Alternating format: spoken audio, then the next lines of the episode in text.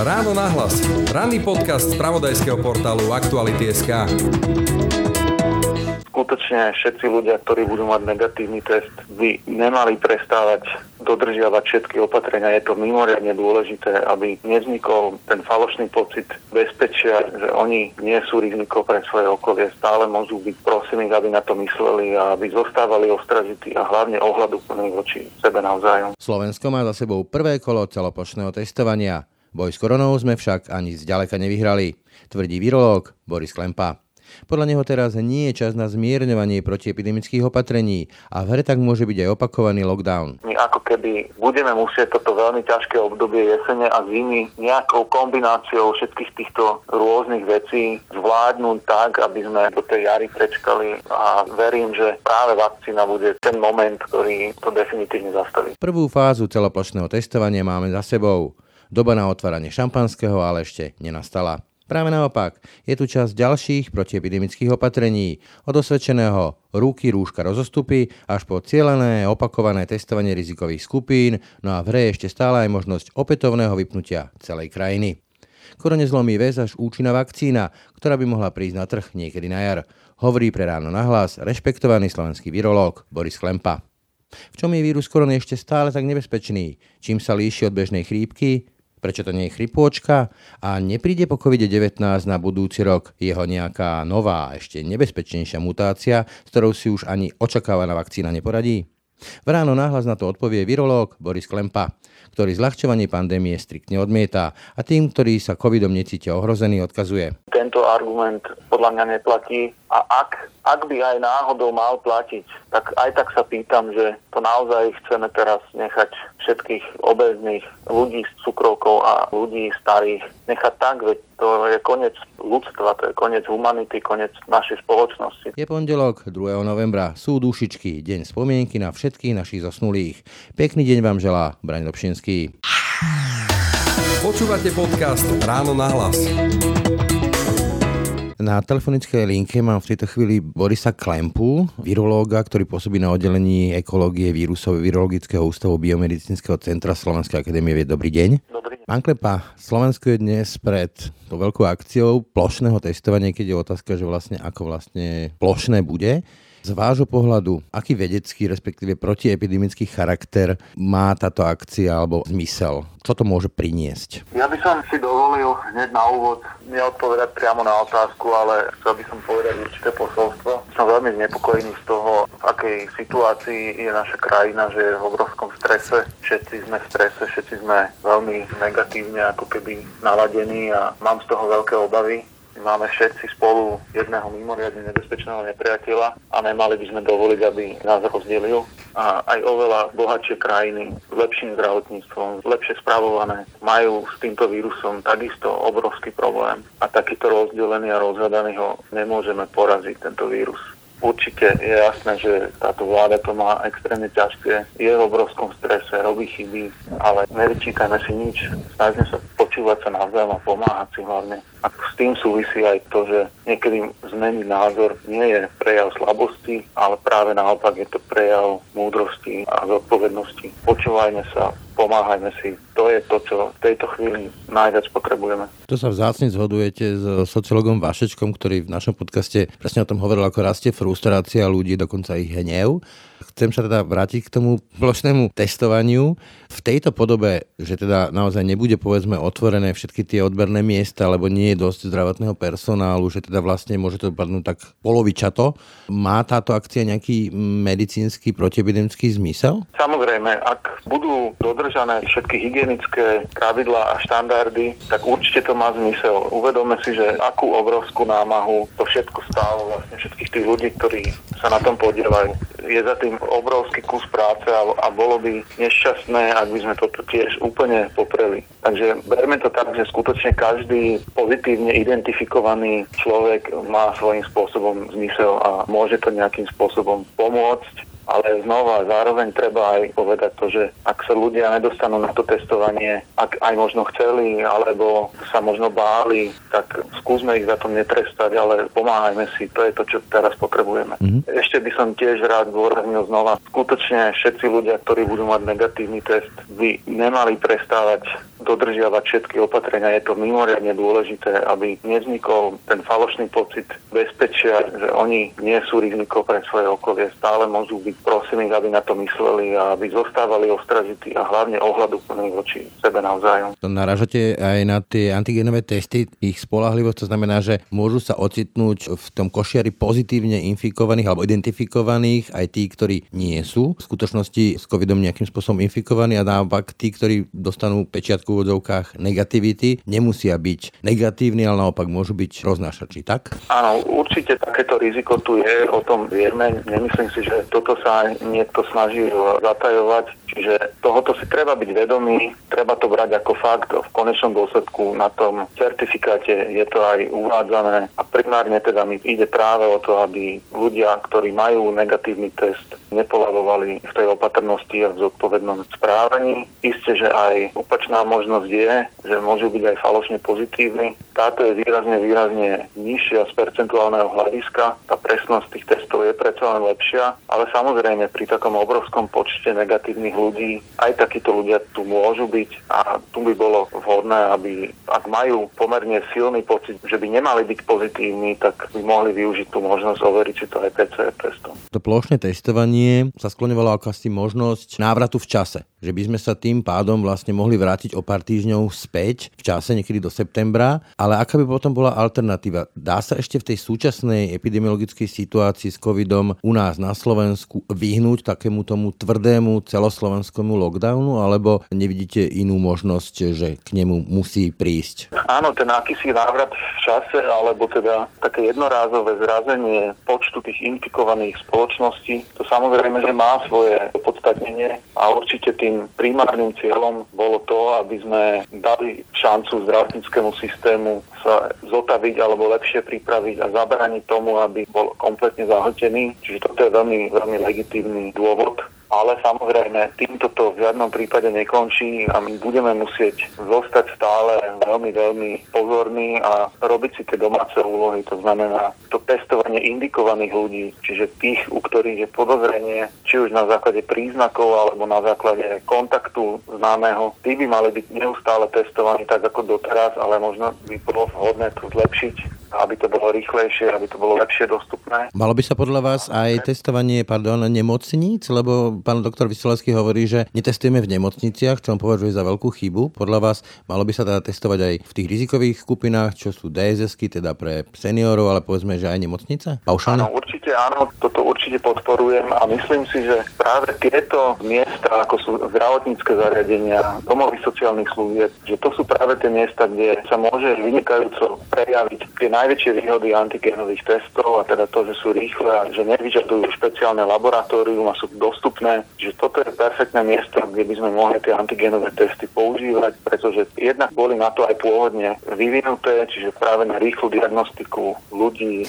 príznakmi, ale aj tú nevýhodu nižšej senzitivity tu vieme lepšie preklenúť práve tým, že sú používané opakovane. Takže toto je perfektná príležitosť takto využívať tie testy a určite by to veľmi pomohlo. Obrazotvornosť a fantázia rôznych hoaxerov je nepredstaviteľná. Nedávno sme tu mali šírenie sa takých tých blúdov, že budú vlastne čipovať cez tieto testy. Teraz aktuálne napríklad jedna tá známa právnička, ktorá sa preslavila tým incidentom v Košiciach, už razí teóriu, že tie testy sú niečím napustené, tie paličky a že z toho sa potom vyvinú nejaké choroby, že nosenie rúška spôsobí tetániu. Čo by ste im odkázali pri takýchto aj zjavne medicínskych nezmyselných blúdoch? Tak úprimne priznám, že som veril, že túto fázu skutočne už máme za sebou, že tá situácia, ako vidíme po celej Európe, už len v susednej krajine, našej najbližšej krajine, s ktorou máme obrovské väzby, to, aká tá situácia je všade ťažká, že to už by malo naozaj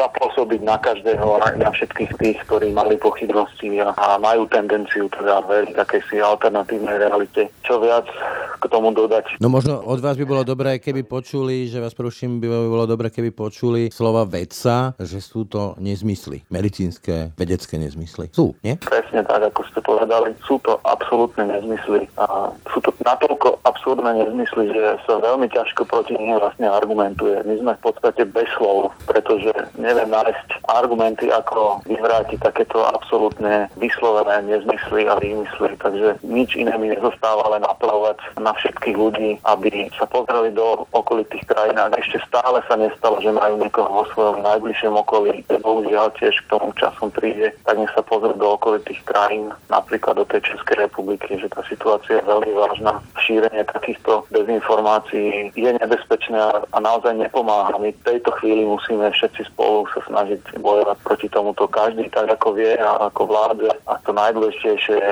práve dodržovanie tých najzákladnejších pravidel, ktoré nás takmer nič nestoja, ako je nosenie rúšok, dodržiavanie tých odstupov, hygiena rúk. To, bohužiaľ je to kliše, ale stále nič lepšie nemáme a toto je niečo, čo dokáže úplne každý z nás robiť. A nemusí to robiť pre nikoho, pre vládu, robí to pre seba, pre svojich blízkych. A je to najdôležitejšie a to bude to nakoniec, čo nás z tohoto vyvedie. Hovoríte, nakoniec vyvedie. V akom časovom horizonte podľa vás prichádza do úvahy ten naozaj tvrdý celoslovenský lockdown a na ako dlho by ste ho vedeli vy odhadnúť rádovo týždne? Tak toto je mi veľmi ťažko posúdiť, naozaj si netrúfam na takéto vyjadrenie, už aj preto, že nevenujem sa nejakému modelovaniu a týmto veciam, som proste len virológ, ktorý sa venuje samotnému vírusu. Dobre, tak... Je jasné, že nemôžeme si nejak nahovárať, že zo dňa na deň sa tá situácia veľmi zlepší a je možné, že k tomu tvrdému lockdownu bude musieť prísť. Aj teda silné, z hľadiska medicíny silné krajiny už k takýmto veciam pristupujú, ale ja by som veľmi si želal, aby sme boli natoľko schopní vlastne v tom rutinnom testovaní a v tom epidemiologickom dohľadávaní, aby sme boli natoľko účinní, aby sme vedeli robiť tie veľmi tvrdé opatrenia, pokiaľ možno čo najviac lokálne a regionálne. Nemuseli prebiehať vlastne na celom území súčasne. Tak dobre, zavrieme krajinu na pár týždňov, ale ten vírus predsa nezmizne. On tu zostane? Určite nezmizne. V takom prípade, ako to vidíte ďalší vývoj? Bude nejaké opätovné zatváranie, otváranie až do doby čo viem, tej vakcíny, ktorá naozaj príde na trh a necháme sa zaočkovať?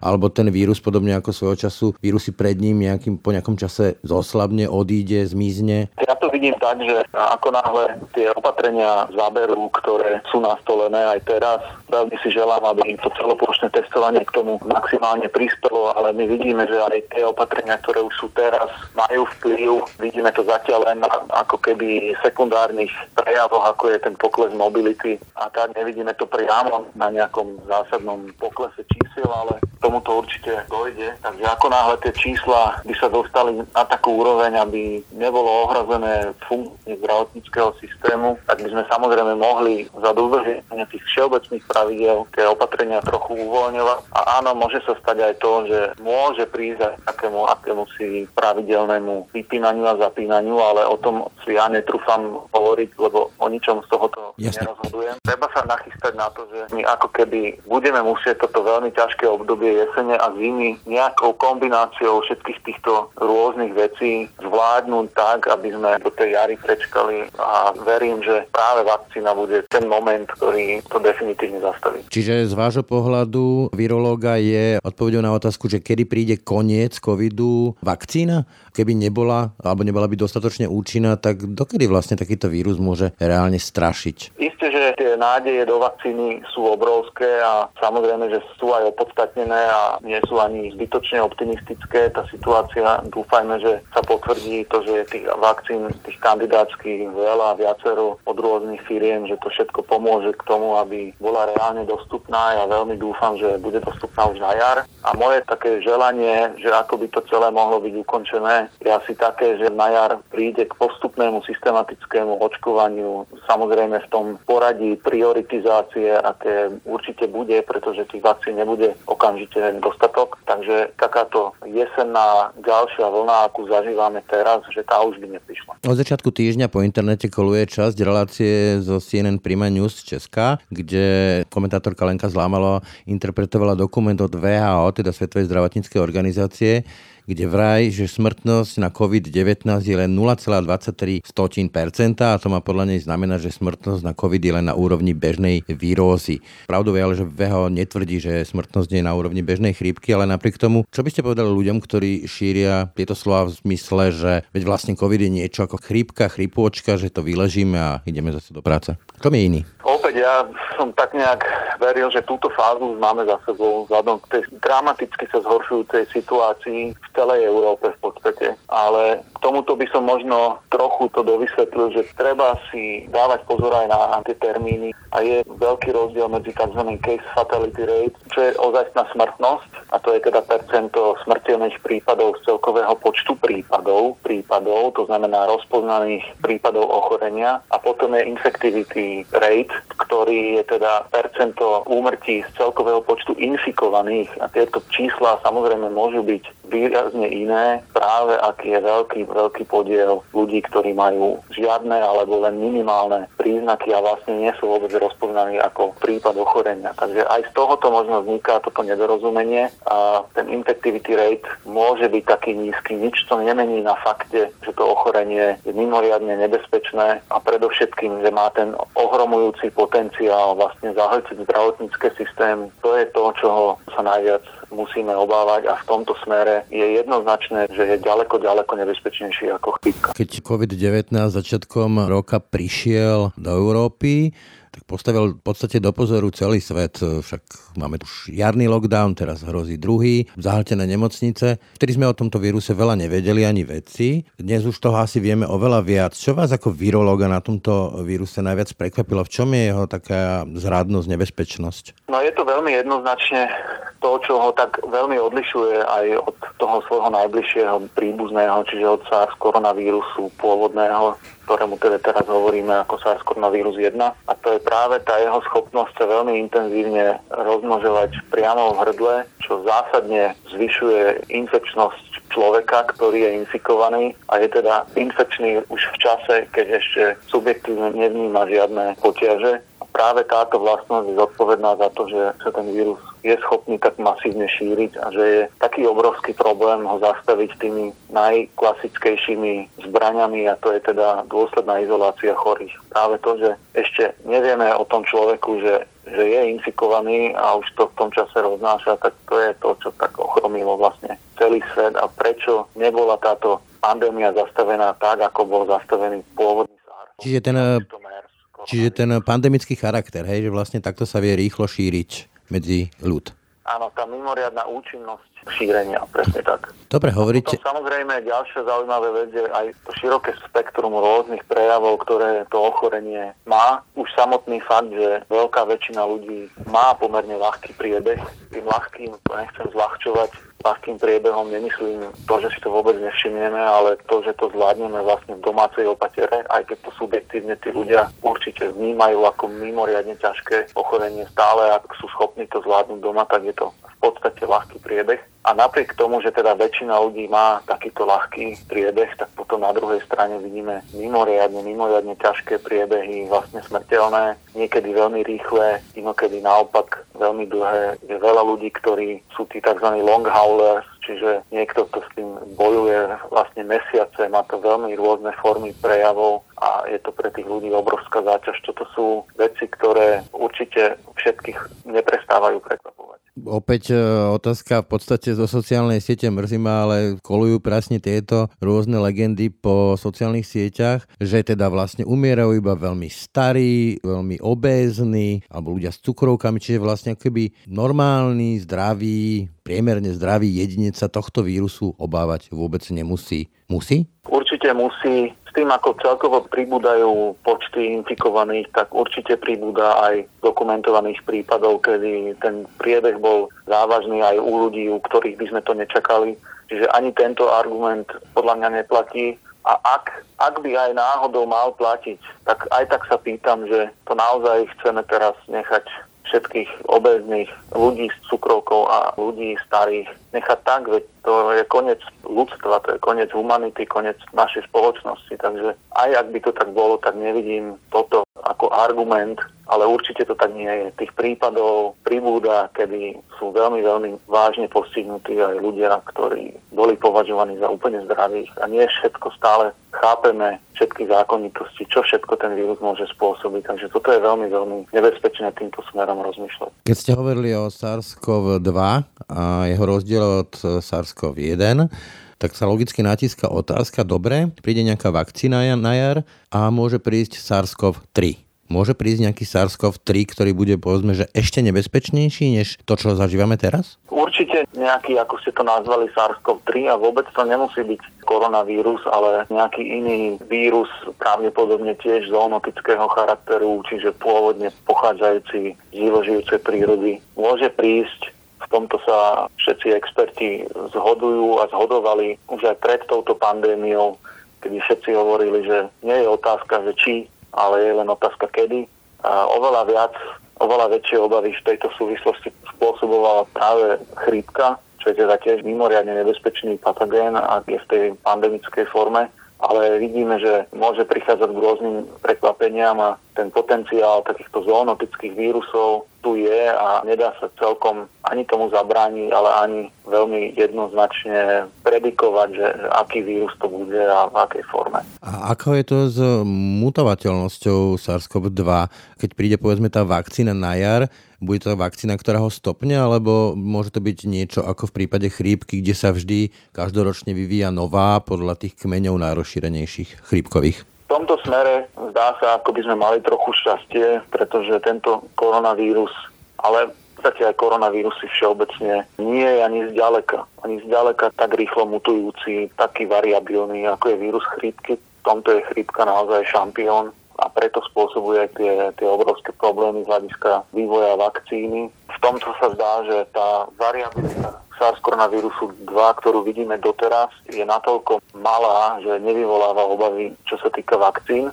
Ale samozrejme môže prísť k situácii, že vplyvom vakcín bude väčší selekčný tlak, aby vznikali nejaké nové, ako keby únikové mutanty spod tejto vakcíny ale tu treba povedať, že vlastne tá úroveň dát, alebo to množstvo dát a tá úroveň vedomostí, ktorú máme o tomto víruse je absolútne bezprecedentná. Také množstvo genetických dát, aké máme k tomuto vírusu, nikdy nebolo zozberané. Takže ten prehľad je veľmi dobrý v tejto chvíli nie je dôvod na, na obavy pri vývoji vakcín, čo sa týka variability vírusu. A ak by k takému niečomu malo prichádzať, tak to budeme vedieť veľmi rýchlo práve vďaka tomu, aké obrovské množstvo genetických dát je zhromažďované. Čím si máme vysvetliť ako lajci, že vlastne zrazu prišiel a zrazu sa dejú veci, ktoré mám 50 rokov, si nepamätám svojej histórii, svojich, svojej minulosti. Čím je tak strašne špecifický, alebo v čom sme mali povedzme, že v Európe šťastie, že sa nám vyhli také tie rôzne azijské vírusy? No je to skutočne pre každého, nie len pre laika, aj pre odborníkov, aj keď sme teda varovali, že niečo takéto môže prísť. Napriek tomu je to situácia, ktorú nikto si nevedel predstaviť pred 3 eh, čtvrte rokom.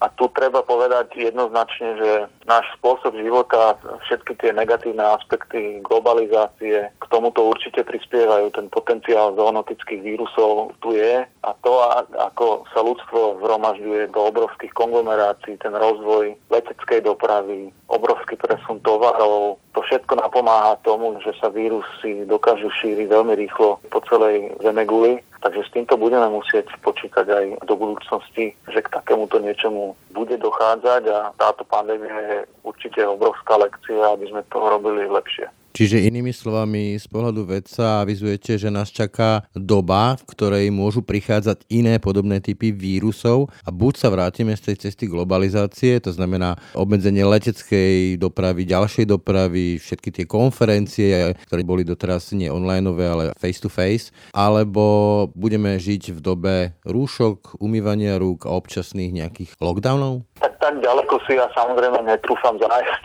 z tej vízii, že by sme boli schopní nejakým spôsobom zvrátiť tú globalizáciu. To je skutočne úplne mimo rámec mojej profesie, ale je isté, že táto pandémia zmení svet alebo už zmenila a určite ho vplyvní aj, aj do budúcna, aj keď už odoznie ja som skôr apeloval, alebo skôr som dúfal v to, že tie technológie práve takého nejakého screeningu a včasnej diagnostiky a pripravenosti na nové vírusy, že bude oveľa vyššia. A všetky tie negatíva, ktoré sme videli na začiatku tejto pandémie, keď zrazu vlastne neboli dostupné materiály na diagnostiku, ale aj to, že zrazu každá krajina si s tým veľmi sebecky sa snažila poradiť, že všetky tieto veci budú lekcie, z ktorých sa poučíme. Takisto sa veľa diskutuje o tzv. švédskej ceste, alebo tak premorení populácie, ako riešení, alternatívnom riešení lockdownov a uzatváraní a sociálnej karantény a podobne. Z vášho pohľadu je to zmysluplná diskusia, respektíve sú tie slova o premorení populácie zmysluplné pri tej smrtnosti a týchto dátach? Predovšetkým treba vyjasniť to, že okolo tej tzv. švédskej cesty tiež koluje množstvo legend a je to veľmi skreslované celá táto situácia. Vôbec to nebolo o tom, že by Švédsko sa rozhodlo ísť cestou premorovania a nechalo krajinu bez obmedzení. Vôbec to tak nie je. Tie obmedzenia tam boli, čo je určite veľmi dobrá lekcia, alebo veľmi zaujímavé, ako sa oni rozhodli na to ísť, že vlastne od začiatku sa snažili nastaviť tie obmedzenia tak, alebo s tým vedomím, že budú dlhodobé a preto sa ich snažili nastaviť tak, aby boli dlhodobo únosné a preto boli vlastne miernejšie, ale boli a určite tiež viedli k zníženiu mobility a tak ďalej. Čiže v žiadnom prípade to nie je tak, že by, že by Švedsko bolo bez obmedzení. Práve naopak dokonca aj v lete, kedy všade inde sa toho zúfalstva po jari opatrenia uvoľňovali, tak Švedi veľmi konzistentne zostávali s tými svojimi obmedzeniami, ktoré teda boli miernejšie, ale nechali si ich celú dobu. Takže to nie je vôbec pravda, že by oni cieľene premorovali populáciu. Taktiež treba povedať, že, že ani oni sami nie sú bezhranične presvedčení o úspechu tej svojej cesty, pretože mali asi 6 tisíc úmrtí a tiež si vyčítajú, že vlastne úplne na začiatku nedokázali týmto úmrtiam zabrániť a viedlo k tomu určite to, že hneď na začiatku nedokázali zabrániť tomu, aby sa dostal vírus práve medzi tie rizikové skupiny. A taktiež treba povedať, že ani Švédsko v tejto chvíli nie je ani zďaleka ako keby závodov. Aj u nich v tejto chvíli rapidne stúpajú počty infikovaných.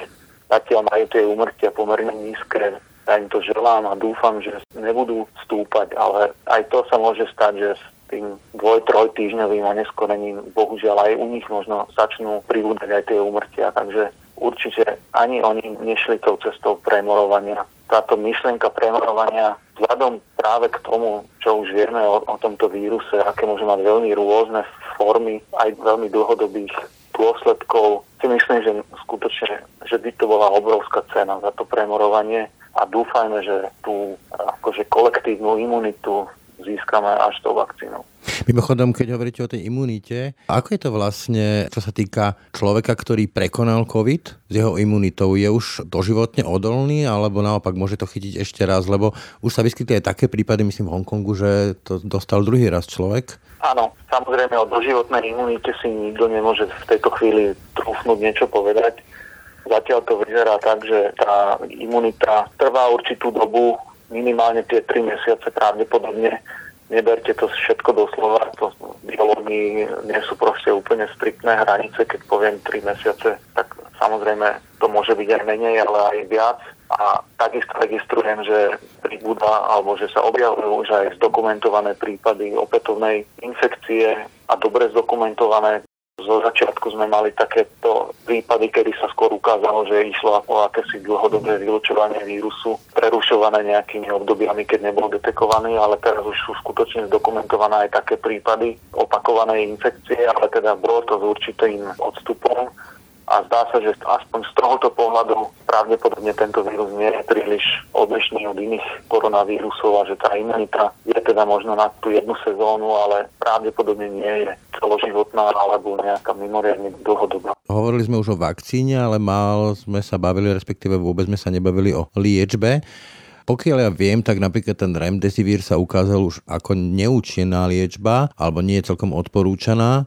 V čom mi viazne problém že nemáme na COVID liek. V čom je problém? Treba si uvedomiť, že v dnešnej dobe, aj keď sa nám to zdá, že, že to trvá veľmi dlho a že stále sa to nedarí, tak v podstate ten vývoj neuveriteľne rýchly. V normálnych okolností by všetko trvalo ešte oveľa dlhšie a preto sa v prvom rade a v snahe to čo najviac urýchliť a nájsť veľmi rýchlo tú liečbu, tak sa v prvom rade skúšajú všetky možné také lieky, ktoré už boli vyvinuté pôvodne na iný účel, ale mohli by pomôcť.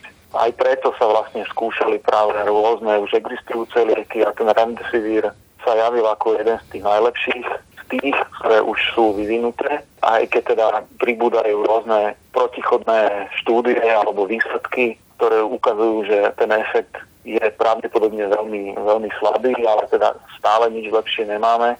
A na druhej strane zase veľký progres je v tom, že sa využívajú iné lieky, ktoré nie sú primárne proti vírusu, ale iným spôsobom pomáhajú. My vieme, že tento vírus do veľkej miery nie je samotný zodpovedný za tie smrteľné prejavy alebo za tie veľmi ťažké prejavy, ale je to už aj tá veľmi masívna odpoveď imunitného systému, takže v určitej veľmi ťažkej fáze ochorenia už ani nemá zmysel bojovať proti vírusu, ako skôr je snažiť sa regulovať tú masívnu imunitnú odpoveď, takže tam zaberajú práve zase iný typ liekov. Ale tie špecificky vyvinuté lieky priamo proti tomuto vírusu, tak na tie si budeme musieť ešte počkať a predpokladám, že tie potom budú oveľa účinnejšie ako ten remdesivir. Ale pri antivírusových látkach všeobecne treba uvedomiť, že tie majú zmysel len pomerne skoro, keď ešte ten vírus nie je veľmi masívne rozšírený v tele pretože v tejto fáze už potom naozaj je oveľa horší ten samotný, tá reakcia imunitného systému ako vírus.